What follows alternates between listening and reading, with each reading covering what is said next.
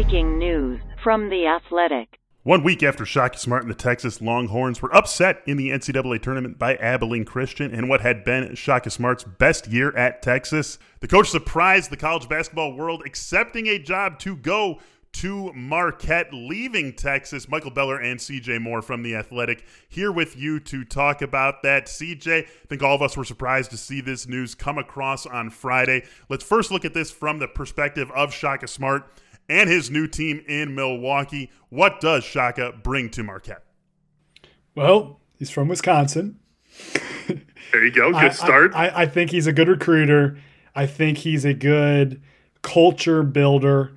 Um, like Shaka is really good at getting a group of guys to like believe and buy into something. And I, I do think he like everybody talks about culture, right? Culture, culture, culture, mm-hmm, culture. Mm-hmm, mm-hmm. But I, I do think he's good at that. Um, where I think Shaka falls short sometimes is is in game adjustments. Hello, um, Abilene Christian. Yes. um, I think that when he has a guy like, I thought he made some progress late in the year by being willing to bench Greg Brown, but I think when he has a guy like that come up, where like Greg Brown, he needed to get him playing a different way all year. Um, he had the incident with um, Andrew Jones again in a in a West Virginia game late in the year where Andrew Jones like basically did not try on a defensive possession and Courtney Ramey shoot his butt out, right? And it, like you saw it all play out on national TV. Like, why does the player, another player, like do that when shouldn't it be Shaka? So um, I think there's like some little things you can nitpick with on Shaka. Um, and the, the, you know like people will point out that he's never won a league regular season. Um, but I do think Shaka there, there's a lot of good to Shaka too, and I do think he'll get players in there.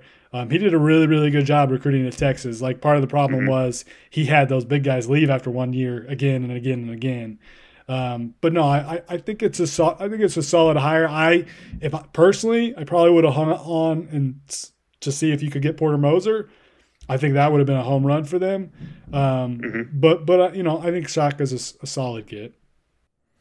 Yeah, a lot of turnover uh, at Marquette, right? You've got uh, a couple, three senior starters: Theo John, uh, Koby McEwen, and J- Jamal Cain, all obviously out of there now, and a new coach in Shaka Smart. We'll see if he'll be able to get uh, that program back after a down year for Marquette. Really, a down year across the Big East, just not the uh, not the typical Big East that we are used to seeing in terms of volume of NCAA tournament teams and high level national championship contenders. Shaka now joining that conference. Uh, let's look at the team that he left behind in Texas. Obviously, uh, that, that's a big job. Uh, you know, maybe not quite the Texas football job, but still quite a big job in the Big 12 that is now open uh, as uh, as teams are filling these coaching vacancies. What's a realistic get for the Longhorns? Who are we hearing uh, as being uh, guys who are rumored and maybe guys who could take this beyond the rumor stage? Well, the first call is Chris Beard, and it might end there. So, um, I I I can't say for certain that it's going to be Chris Beard, but um, I've got an idea just from somebody who I feel like would know these things that that thinks it's it's happening and that, that Chris Beard is going to take it and that that's his dream job. He went to Texas, um, Lubbock, Austin, Lubbock, Austin. no I'd, offense, Lubbock, but no you know, offense, Lubbock. Be honest, I'd probably choose to live in Austin. Um, yep.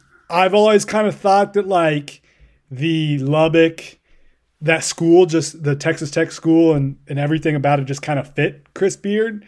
But I also think Chris Beard's what he does and the way he coaches and the way that dude grinds for recruiting and like X's and O's and watching tape until freaking four o'clock in the morning and his whole staff there. Like it's mm-hmm. going to work at another place too. Um, so they can get him, and that really is his dream job. Then you're done. Search over.